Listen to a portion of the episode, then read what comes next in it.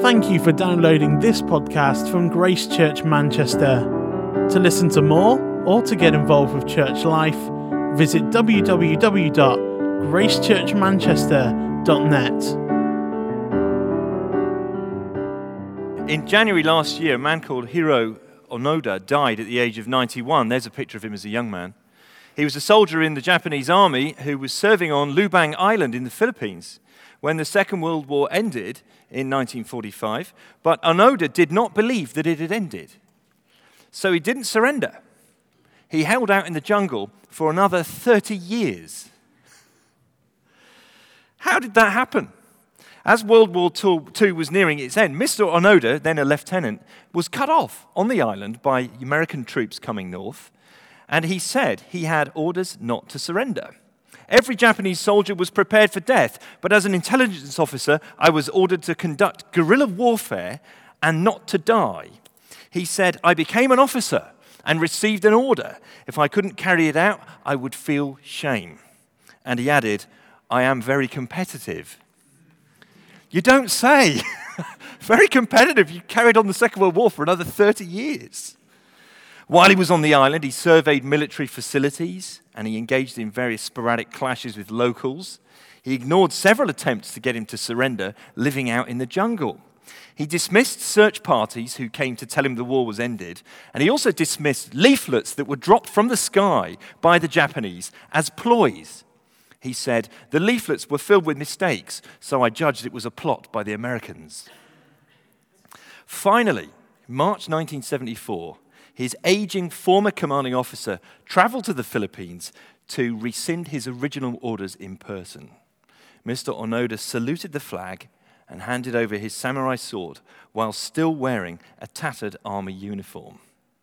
The Philippine government granted him a pardon, although many people in Lubang never forgave him for the 30 people he killed during his campaign. Now, would you agree that it's important to know which era you are living in? It's important to know which time zone you're living in. We must know which era we're living in so that we know how to operate and how to live. But some of us are living in the wrong time zone. And I don't just mean jet lag.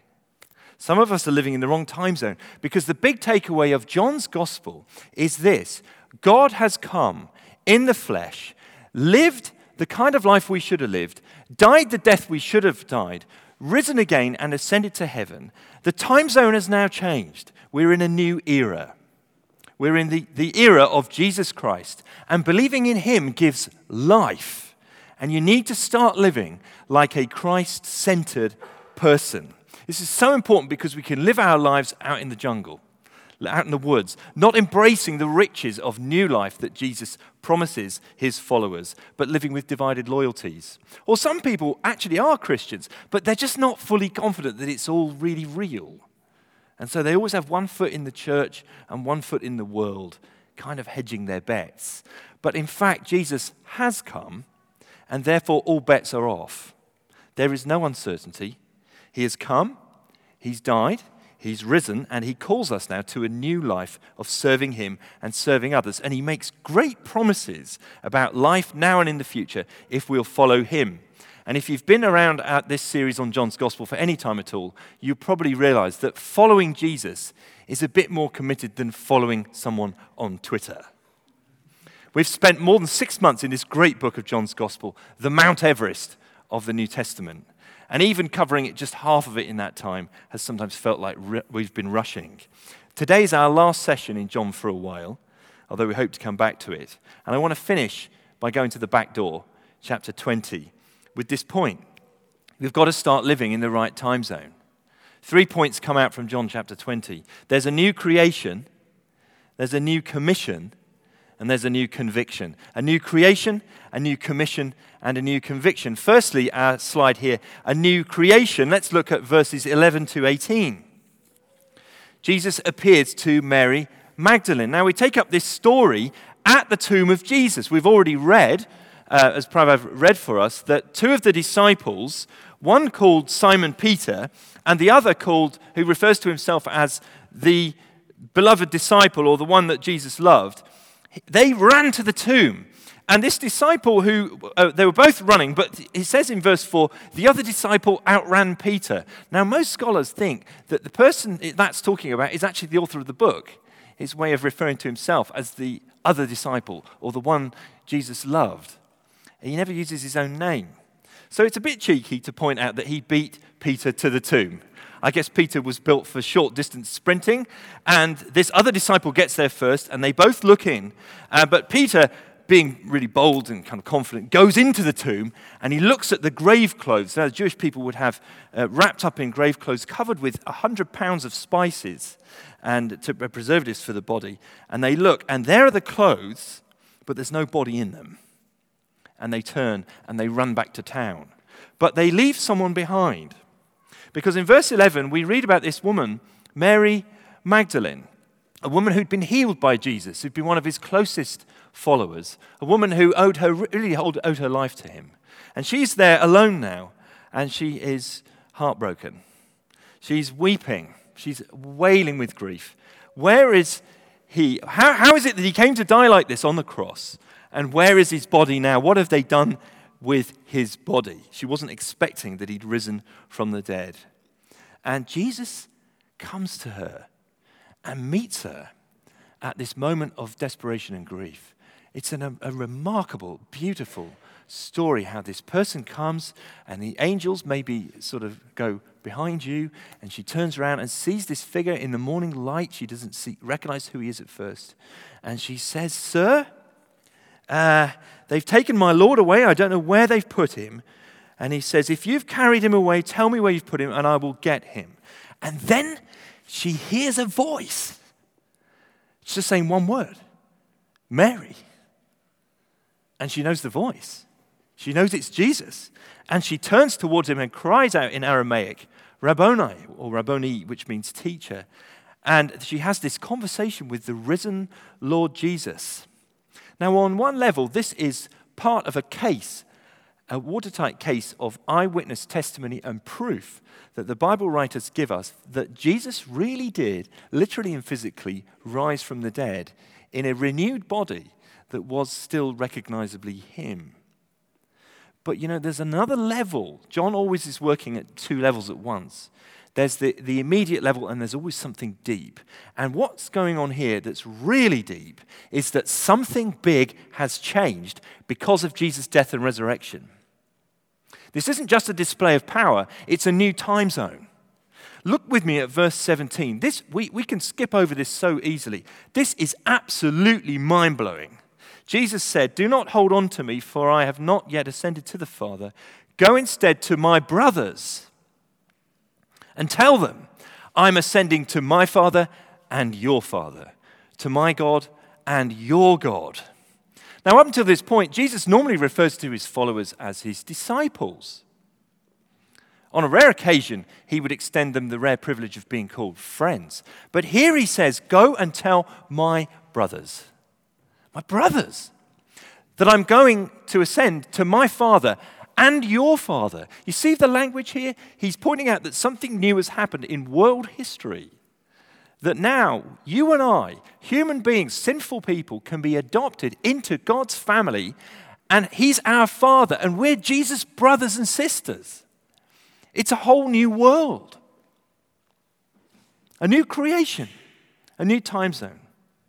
And in this world, this new world, Jesus gives us a job to do the new creation has a new commission. Now, each of the four Gospels, Matthew, Mark, Luke, and John, has towards the end a commission text where Jesus kind of gives his marching orders to his followers and tells them how they're supposed to live now. The most famous one is in Matthew chapter 28. It's often called the Great Commission. Jesus' uh, final words to his disciples he says, All authority has been given to me on heaven and earth, and therefore go and make disciples of all nations, baptizing them and teaching them to obey everything I've commanded you. Now, John's gospel has its own commission, but it's very easy to overlook. It's so subtle. Look with me, will you, at verse 21 and 22. This is where these disciples are upstairs. They're all huddled together. They're afraid of the Jewish leaders. They're, they're completely disorientated. They don't know what's happening. They're still in shock and grief. And Jesus comes and stands among them and he gives he wishes them peace. Shalom. And after this, verse 20, he shows them his hands and his side, still bearing the marks, the scars of his crucifixion. And they are overjoyed when they see the Lord. And he gives them this new commission. Again, Jesus said, Peace be with you. As the Father has sent me, I am sending you. It's so brief, you could skip right over it. As the Father has sent me, so I'm now sending you. If you've read John's Gospel, if you've been with us for some of this series, you know that the Father sent the Son all the way down into the world. He took on himself our humanity, He took on our grubby, mediocre existence. He became one of us. And he went down even further to death on a cross, the lowest kind of death. He came all the way down. The Father sent him. And now Jesus says, In that way, I'm now sending you disciples. Now, in 1974, it was a huge gathering of uh, world Christians from all over the, the globe, the leaders of evangelical Bible believing churches and movements from, from literally every continent. And it, they gathered together in a place called Lausanne in Switzerland. And a British pastor called John Stott gave an amazing speech about mission. And he said, I just want to tell you some of what he said because it's so powerful. He said, The living God of the Bible is also a sending God, which is also what mission means. So the mission of the church rises up from the mission of God and is to be modeled on it. As the Father has sent me, Jesus said, even so I'm sending you. And in at least two major ways, Jesus sends us in the way he was sent. Here's the first one He sends us into the world. He sends us into the world. For he was sent into the world. He didn't touch down like a visitor from another planet or an outer space alien bringing his own alien culture with him.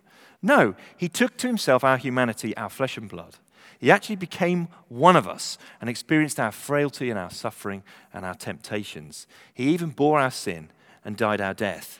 And now he sends us into the world to identify with other people, to become vulnerable as he did.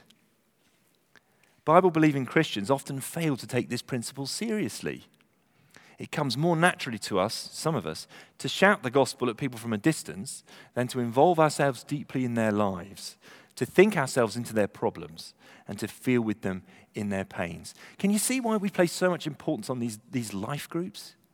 Connecting locally, being with people, not just creating a Christian bubble, but actually connecting. Jesus sends us into the world, and he also sends us into the world to serve. For he came to serve, not just to seek, not just to save, but also to serve. He says in Mark chapter 10, verse 45 Even the Son of Man did not come to be served, but to serve, and to give his life as a ransom for many. He came to give his life, he came to die. That's the climax of his life, but it was a life of service. He announced the kingdom of God, he preached and taught, but he also fed hungry mouths washed dirty feet, healed the sick, comforted the brokenhearted, raised the dead. All through, he was pouring himself out in selfless service to others. And now he says, Hey, if you want to be my disciple, I'm sending you in the same way that I was sent into the world, into the world to serve. So just think for a moment, will you? Where will you be tomorrow morning? Monday morning, where will you be? Will you be at a desk? Will you be in front of a classroom full of children? Will you be in a toddler group in front of even more children? Will you be in a hospital walk, going, walking around the wards? Will you be in, an office?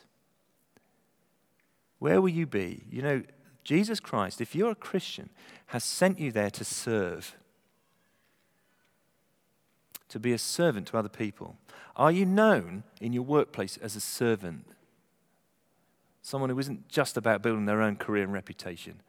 Are you known as that? Are you known in your community as someone who serves, who does things for other people without getting anything back? Are you known for that? That's what you've been sent to do. This is your great commission. As the Father sent him, so he sends you. And if you want to know just how high the stakes are for our commission, look with me at this strange verse 23. Verse 23 is really uh, strange. We read this in our life group on Wednesday night, and someone came up to me afterwards and said, What does that mean?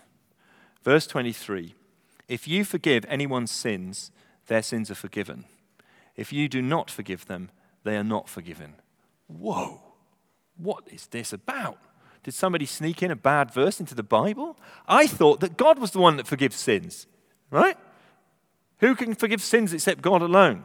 Absolutely right. So, what does this mean? It must mean this.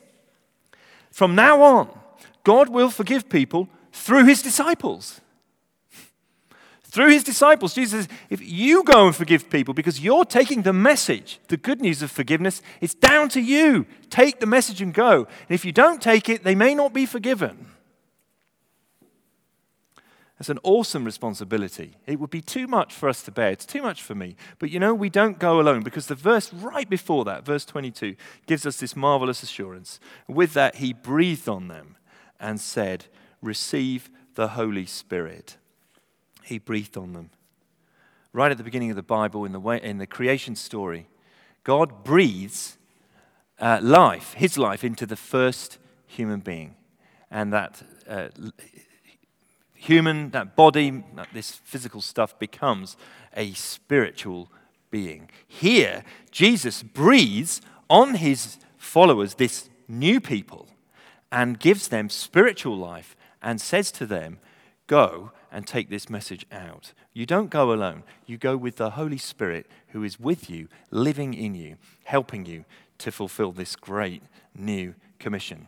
There's a new creation that's started, there's a new commission that's been given. Thirdly and finally, there's actually now a new conviction.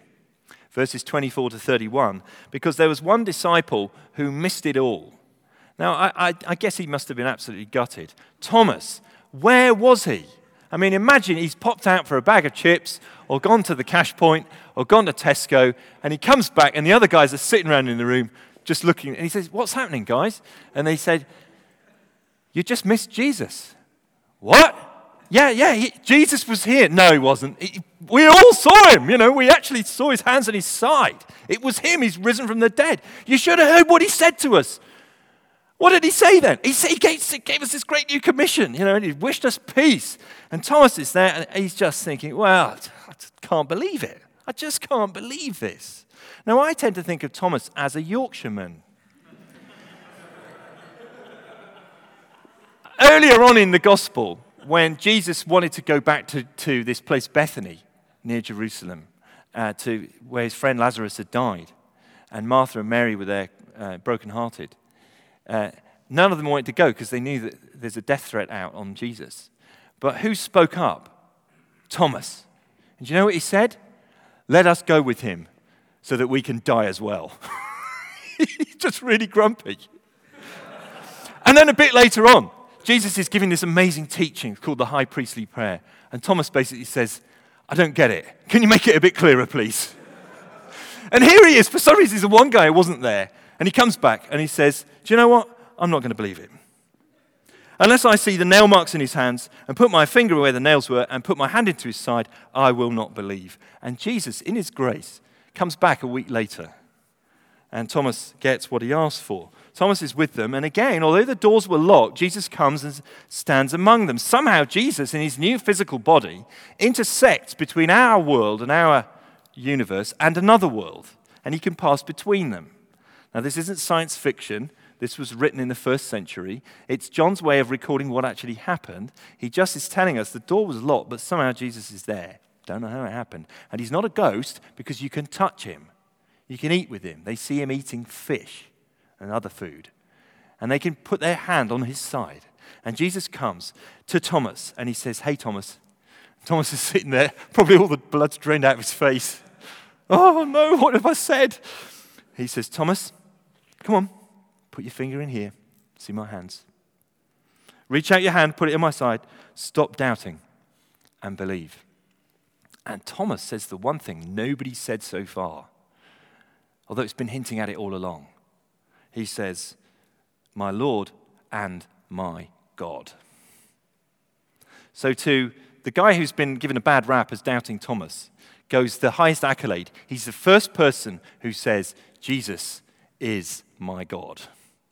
This man who he's walked around with for three years and been on sleepovers with and been on different kind of tours and heard him speak and chatted and talked, he looks at him and he says, My God, my Lord and my God. There's a new conviction. For us, it's based on eyewitness testimony that Jesus did physically and literally rise from the dead. And these people who weren't expecting it and who were completely blown away by it came to believe it, and then they gave their lives in service of that message. Some of them themselves were martyred. So I'm grateful for Thomas. I don't know about you. I'm glad that he said what he said and that Jesus came back. I wanted that kind of proof myself. I don't, I'm not that gullible. I don't normally believe this kind of thing. But it's here for us in black and white. But you know, the main point of this story about Thomas isn't actually about Thomas, it's about you. Look at verse 29. Jesus told him, Because you've seen me, you have believed. Blessed are those who have not seen and yet have believed. Blessed are those who have not seen now, that's you and me, isn't it? We haven't seen. We're going on their testimony. We're going on the words of God, which have been written down for us in the scriptures. And what Jesus is saying to us through this, and he's saying it to you even now in this room by his Spirit, is you are blessed because God has woken you up and made you understand and see that Jesus is real, that he rose from the dead, and that he lives forever. And one day he'll take you to be with him. You're blessed if you believe, not having seen. So, Christian friend, you've been given a new conviction. It's about a whole new state of affairs that has started with the resurrection of Jesus Christ. The Son of God himself calls you blessed. And this brings us back to the start. Which time zone are you living in?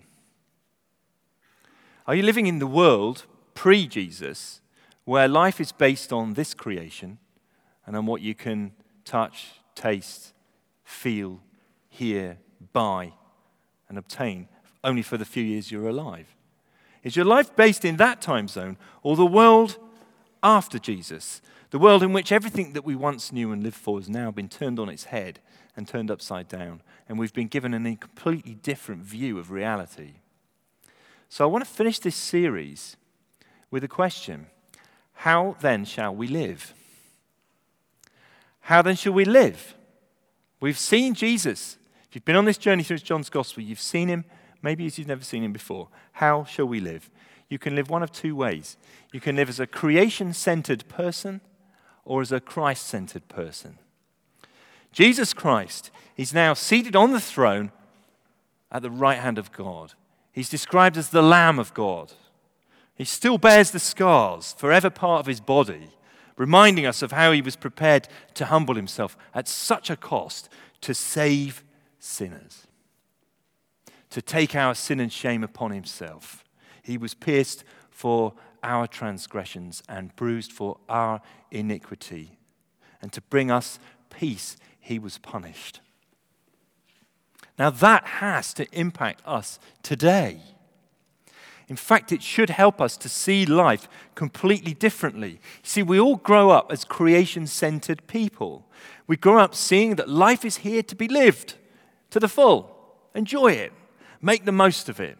And your family probably build this into your life. Think about your career. Think about your options. Think about good holidays. Think about houses and buying a house and building an extension and doing it up. Think about having kids. And Christians can end up as creation centered Christians.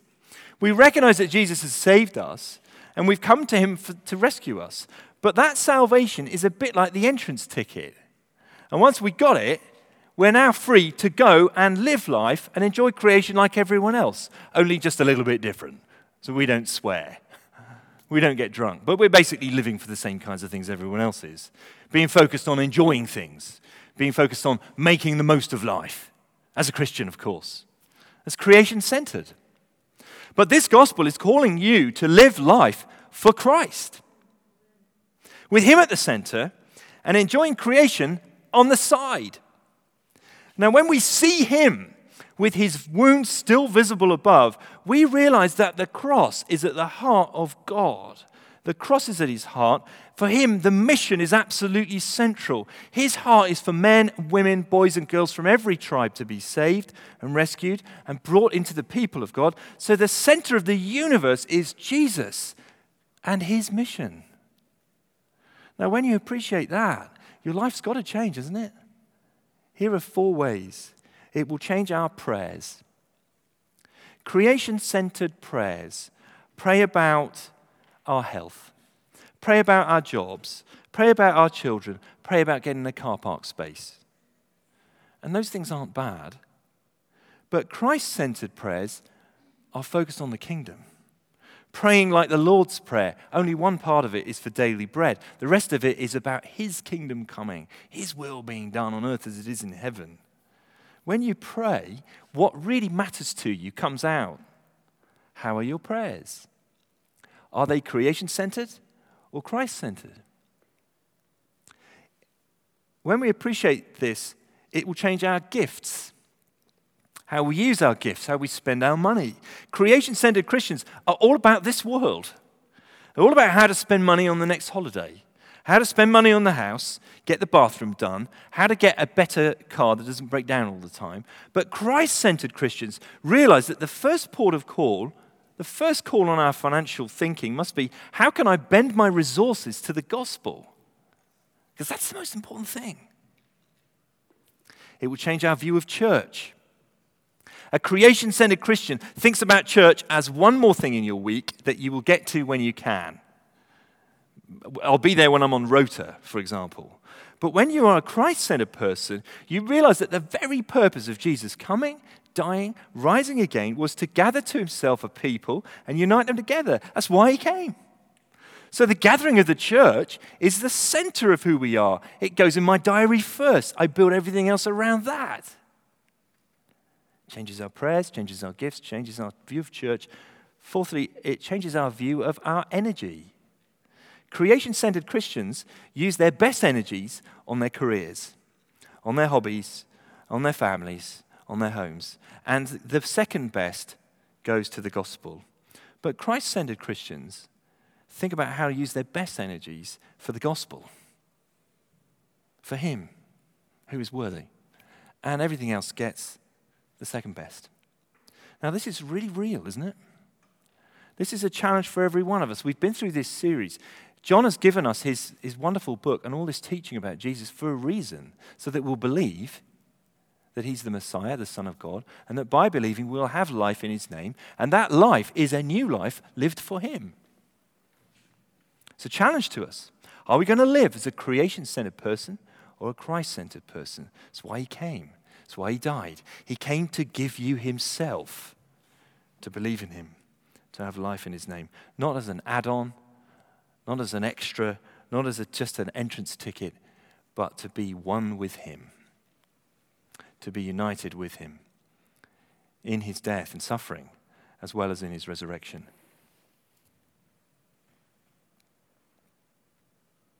May God give us his spirit in that powerful way that Jesus gave to his disciples. And may we have the same heart that they did to live for him, to give ourselves for him, to serve even as he did. Thank you for downloading this podcast from Grace Church Manchester. To listen to more or to get involved with church life, visit www.gracechurchmanchester.net.